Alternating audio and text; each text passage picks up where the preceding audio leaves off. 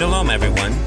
It's time for ancient Jewish wisdom for a modern world that will change your thinking and change your life.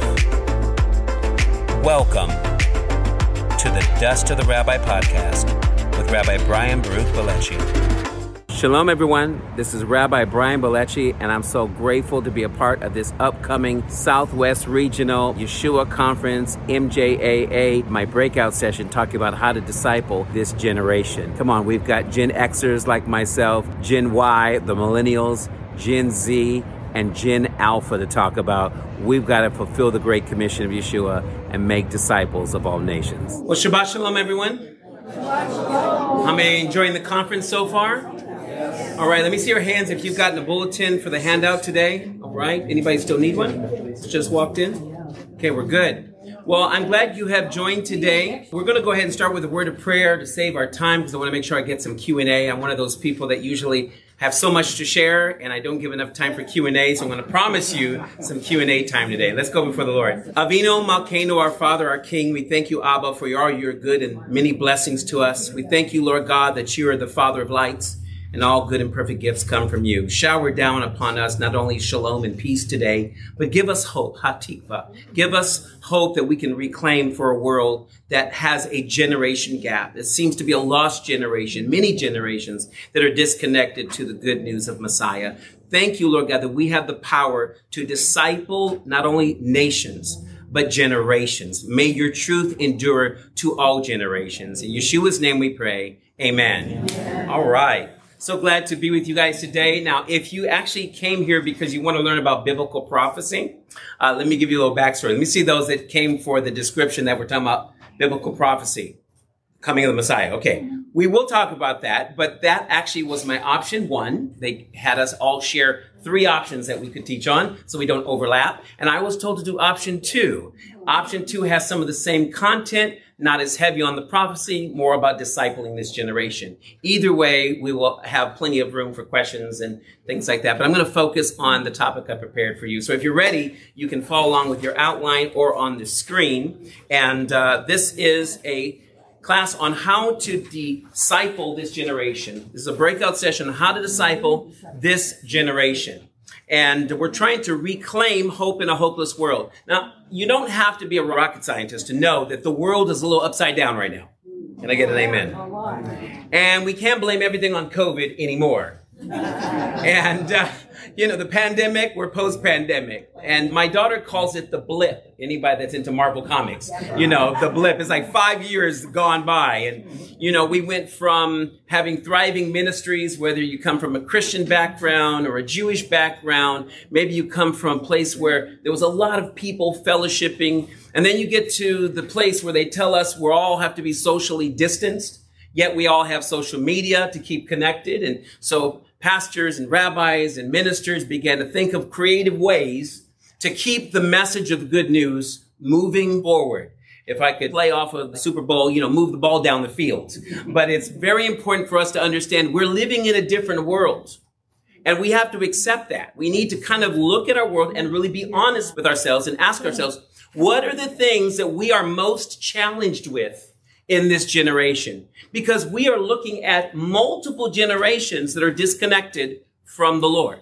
And on your handout today, you'll notice that on the back, you have a list under the notes section of some things I put there for you on the different generations. So you might see yourself in one of them. For years, I thought I was a baby boomer until I found out the cutoff was 1965 and I was born in 1969. So I have found out that I am Generation X and I didn't know if they were trying to X me out or get rid of me, but uh, I'm still here and I'm glad to be serving our King of Kings and Lord of Lords. And I'm so grateful to have many of you as part of this fellowship and this ministry and this movement to be in this journey with. Because how many know we are outnumbered by the people that don't understand not only Israel's place in the world, the Jewish roots to the faith that we all claim in Messiah, but we are at an odds when it comes to our kids. I have a Gen Zer in my house. She's 15, turning 16 in July. On the 20th, I turned 55 officially in the kind of senior category on July 19th, the day before her. And so, you know, I got started a little late, married at 35, and my daughter was born when I was 38. So, you know, I was already dealing with a whole nother generation. And uh, I came from a background where both my parents, coming from a lot of diversity when it comes to ethnicity, I have Jewish blood on both sides. My major identity, though, is as a Sicilian Jewish messianic believer and rabbi. Uh, I identify with all the Sephardi in the room or Sephardic members that had to come back to the roots to their faith. And uh, it doesn't matter whether you're physically Jewish today or you're spiritually a son or daughter of Abraham. We all share the same faith. Amen. I want to say Bruchim Haba'im, welcome those that have come today. Also those that are watching online on YouTube and Facebook. So you can rewatch this again. Here's my beautiful wife, Magali. Her name in Hebrew, Magali, means my sickle. I tell her she can chop me down at any time if I'm out of line. But that's my beautiful Puerto Rican bombshell of a, of a babe there. I tell you, I chased her until I caught her and caught her heart and married her. Found her at a church in Detroit, Michigan, waiting for an Italian man to show up. Uh, and I was waiting all my life for a Puerto Rican. I wanted someone that spoke Spanish, but they spoke it with a certain ritmo, certain rhythm. And uh, uh, I was hoping she could dance salsa music, but she's not really a, a dancer so much. But she's got the spirit of a Puerto Rican in her heart. So that is my beautiful wife. I think we were celebrating either an anniversary or a birthday at that this picture. Here's my beautiful daughter, who's my Gen Zer. Come on, give it up for all the Gen Z generation. If you don't know what that is, you'll learn about it. And uh, she was getting ready to go to a winter formal and mom and dad said, we're going to be your date. And so we took her out to eat because she wasn't boy crazy then. Um, she's starting to pick up a little bit of interest now. And uh, we're just so excited to see my beautiful daughter, Eliana, which in Hebrew means, my God has answered. And she was conceived in the Galilee. I won't go into detail, um, but she was conceived in our first trip to Israel in 2007. I've been four times. I was supposed to go during the pandemic, 2021. That got canceled, obviously. Then I was supposed to go to Israel for finally my fifth trip, uh, October 31st of this year. You know that got shut down. I had 55 believers, two churches, one messianic synagogue going, and it was going to be great. Can't wait for another opportunity to go to Israel. But this is my beautiful daughter who is going to turn 16, and I am dealing with generations of gaps because I had a generation gap between my parents. My parents had generation gap from their parents. And then we're trying to deal with the social media uh, you know, uh, moguls of the world here that they all think they're influencers, but they're really being influenced by others. And uh, another wonderful thing I want to announce: some of you have been to my synagogue in San Jacinto, which originally was in Hemet. Well, we're back in Hemet. We just took over a 7,000 square foot building that's been closed since the pandemic from the Seventh Day Adventist.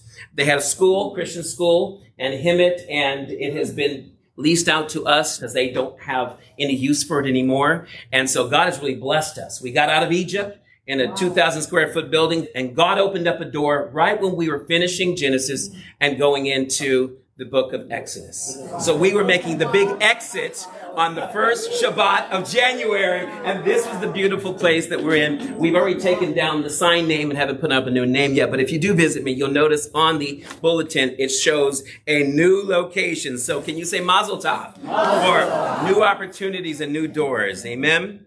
And uh, so here's a picture on the inside. This was our fellowship hall that we use as a sanctuary. As of a few weeks ago, we turned our actual uh, sanctuary, got it repainted, got the mint green off the walls, and actually were able to to turn this place into what we're going to call it a community center more than just a congregation because there's a whole neighborhood on the other side of the street.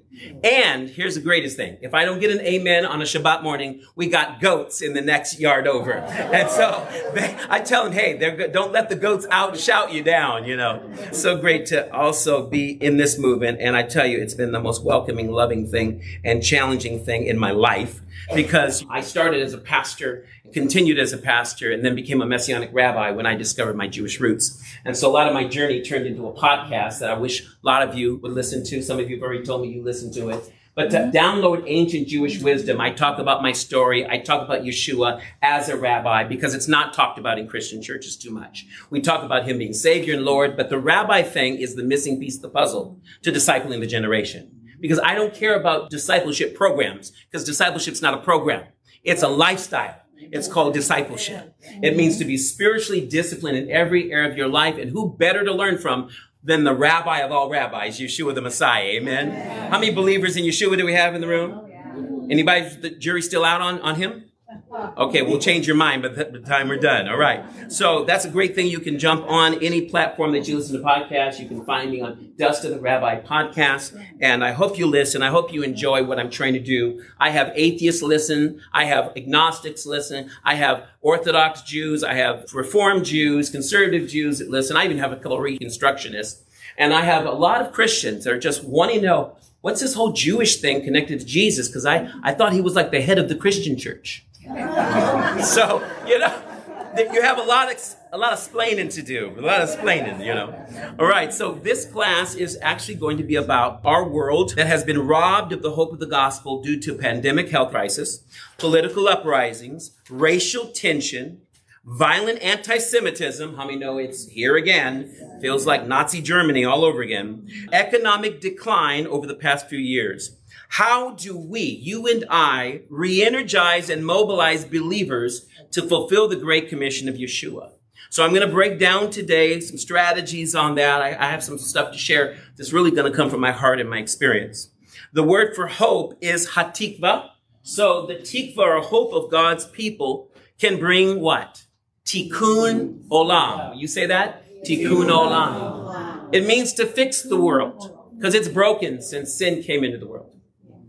And it came in through disobedience. And it came in through just one person who influenced one person, who influenced the whole family, who have dysfunctionally influenced generations.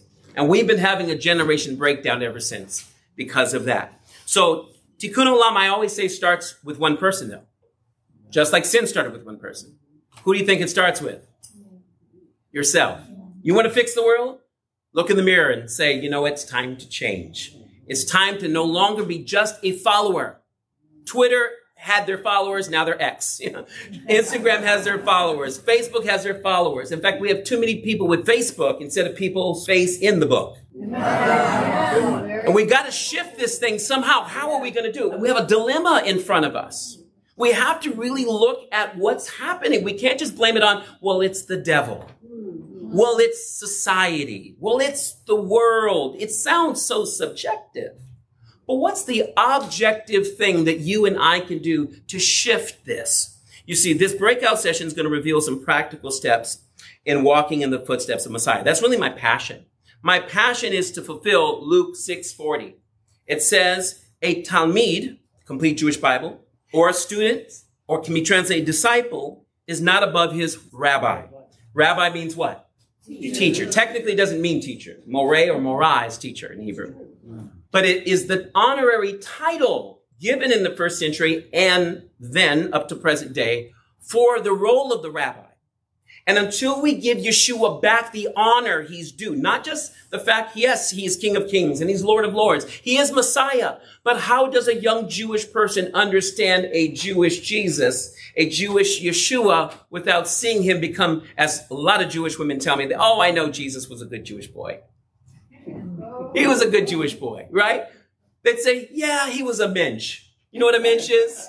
I'm not talking about the mensch on a bench. I'm talking about that person with extreme character and love for people and a great person, does great things. Yeah, that's all good to say about Yeshua. But until you understand that he went from a Jewish boy to a Jewish male who was observant, went to synagogue, spoke Hebrew, lived in the land, traveled to all the local synagogues, was asked to be a reader. He would actually have to be a regular attender, then become a regular reader. So he was consistent in his own discipleship. He was even trained by scholars at a young age. He was a learner. He listened. He asked questions. We don't ever talk about that side of Yeshua too much, but it's a part of his journey. In fact, when you think about this verse, you think about an ancient dictum from part of the Talmud is the Mishnah, a portion called Pirkei Avot, the ethics of the fathers.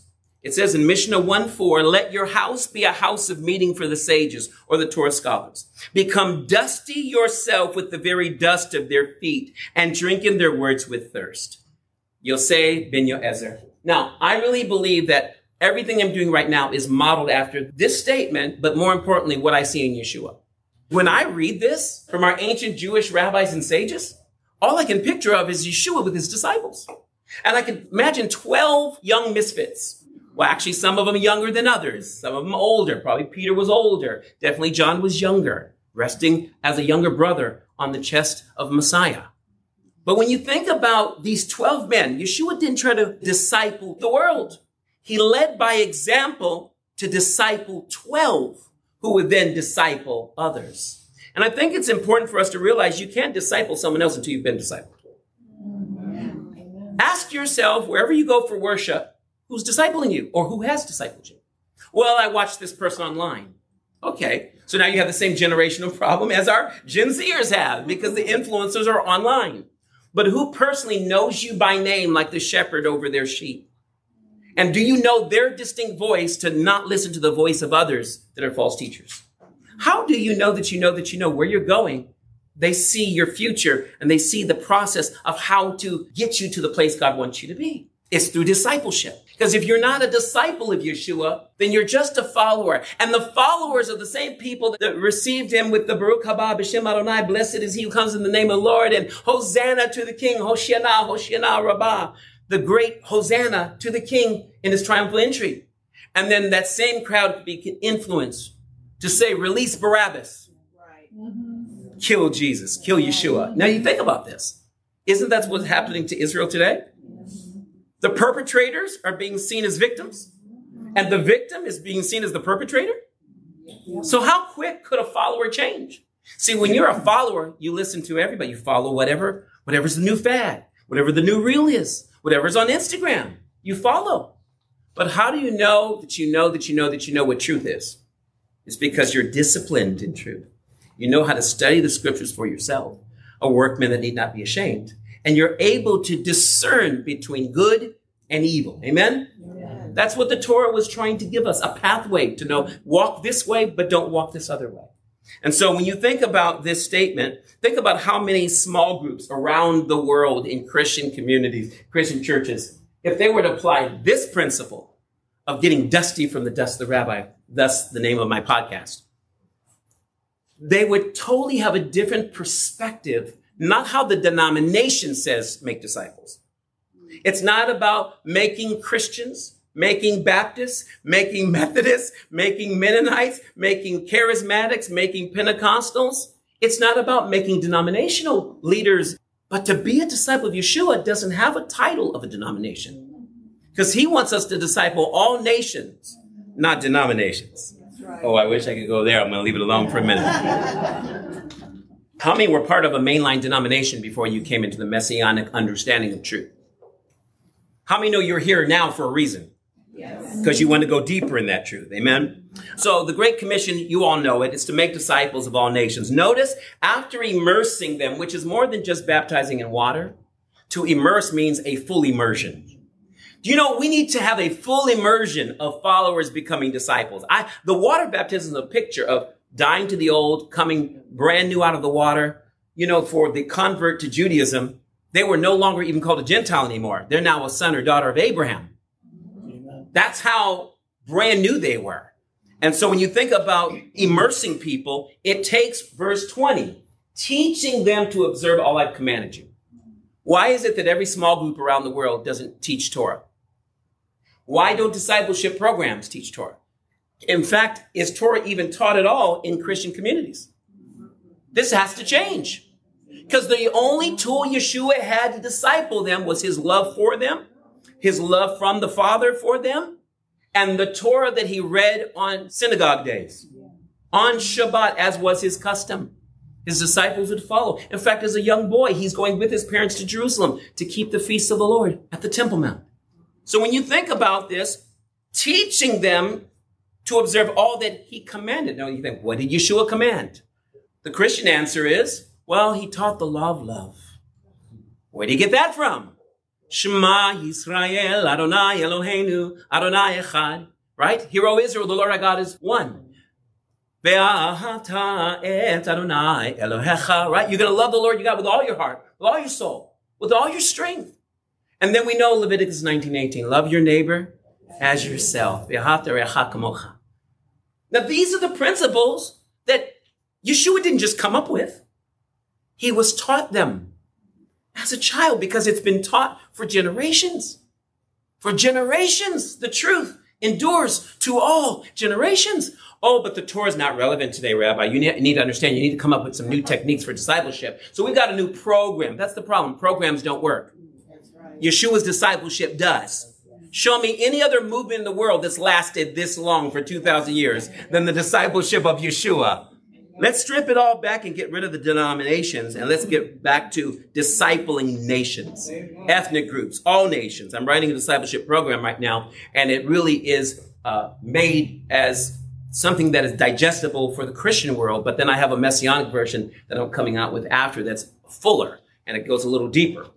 But I have to make sure that the non-Jewish audience understands Yeshua just like the Jewish audience does. So I might serve a different kosher meal to my Jewish audience, but I'm going to be a little bit easier, give them appetizers, little bite-sized portions so they get it. Because how many know until our pastors get it? until ministers get it, until apostles and missionaries get it. How are we going to change the world? Tikkun olam. Without this mission. So the first thing I want you to fill in today on your outline, you'll notice a spot to fill in. It says, number one, followers must become fully what? Fully trained disciples. Please fill that in. Fully trained. Now think about what it means to be fully trained. How many are in ministry of some kind? How many would admit that most of the time you were thrown into the ministry without full disclosure of what that included? so whether it's in the nursery, you didn't know that you would be doing what you were going to do to keep those babies clean before the Lord. Amen. The question is, even in our jobs, are we ever fully trained? Sometimes our whole departments get shut down and they move us into a different departments and you're going to be now this, or maybe they just completely removed your category of occupation and your services won't be needed any longer. Yeshua doesn't do that. He fully trains. How do we know that? It took him three and a half years to even say one of them were qualified to release them in his absence to do what he did. Amen. So the thing I want to show you is a model that we get from another rabbi. You might know him as the apostle Paul or Rav Shaul. In 2 Timothy 3, 14, he says, you, however, continue in what you have what? Learned. And what you have become convinced of. See, the question is, how many of us could actually lead a Jewish person to the Lord? Well, I know all these prophecies were fulfilled. Yeah, but do you know how to lead a person from just the Hebrew scriptures alone? Or do you feel like you still need to call up a rabbi in town to explain it to you? rabbi Larry, or you might call me, you know, well, Rabbi, what do I say to my unsaved Jewish loved one? What do I say to my Jewish neighbor? Well, they can bring the bagels, you bring the gospel. I know that have, there's that book out. But do you know that you are convinced? See, fully trained people are convinced. Paul says, I'm fully persuaded that he, he is able. Or would you actually kind of shy away and say, I don't know if I'm convinced on that? He says, if you're convinced of it, he says, you also need to know from whom you have learned. And this is why I believe discipleship takes a real discipler because you need to know from whom you've learned it. I know we've had some people at our synagogue that left because they listened to a certain online Hebrew roots ministry that says you don't need a rabbi. You just need to keep sending your money into us and we'll give you your teachings. Dangerous. You got to know from whom you've learned it. He says to Timothy, and from childhood you have known the sacred scriptures. What scriptures are those? The Hebrew scriptures, the Tanakh, the Torah, the prophets, the writings, Torah, Nevi'im, Ketuvim, right? Those are the Hebrew scriptures. Because we know that when Paul was writing this to Timothy and he talks about his childhood, in Timothy's childhood, there was no New Testament written yet. We know that. Yeshua never had a New Testament. He never had a Gideon Bible. he had the real two-edged sword. He didn't have the switchblade, you know, where it's just like New Testament Psalms and Proverbs. So it says, that you may be wise, leading to salvation. See, the law doesn't save you, but it sure can lead you. It leads you in the right path and shows you the wrong path not to go down, leading to salvation through trusting Messiah. In other words, the Torah is a tutor that leads you and guides you to Messiah himself. In fact, how did you know who the Messiah was until you were like the disciples said, we found the one that Moses and the prophets were talking about. These were students of the Torah. These were students of the prophets. He says, all scripture, starting with the Torah, is inspired by God and useful for what? Teaching. Teaching. Now, if you've ever been taught that the Torah is law, you need to redefine the Torah because the Torah is not law. It is the Hebrew word for teaching or instruction. And so when you understand that, it changes everything. Now it's the instruction of our Heavenly Father to His children. Instead of laws and legalism that maybe some of the Pharisees turned it into. He says it's also going to bring reproof, which is correction. It's going to restore. Psalm 19, 7 through 11 talks about how the Torah restores us. And for training in righteousness. For what? Training. See, it's not just good enough to have Yeshua's righteousness transferred to us. We need to be trained in righteousness. What is righteousness? I know the answer, right standing before God. Well, how are you going to stand right before God when you haven't been living right on earth? So really, righteousness is more than just right standing before God. It's also right living beneath God's authority and to your fellow friends, family, believers, neighbors. That's what we've been missing. Oh, I have the righteousness of Messiah, but then we can live all, any kind of way we want. You're talking about legalism. What's the other extreme? Lawlessness, Torahlessness, right? Now, what does it mean to be fully trained? Well, look at what it says. It says, so that the person belonging to God may be capable, fully equipped for every good deed. So here's fully equipped. You've been given the right tools, but fully trained means you've been taught how to skillfully use those right tools. So you have the word, but do you know how to skillfully use it? You have prayer, but do you know how to skillfully use it? You have worship, but do you know how to skillfully use it for God's glory and God's kingdom? You need to be what? Fully equipped and fully trained. We hope you enjoyed this episode. And if you did, follow us for more episodes as you rate and review the podcast. Thank you for listening to the Dust of the Rabbi podcast with Rabbi Brian Baruch Bileci. Shalom. Lehitrot. See you next time.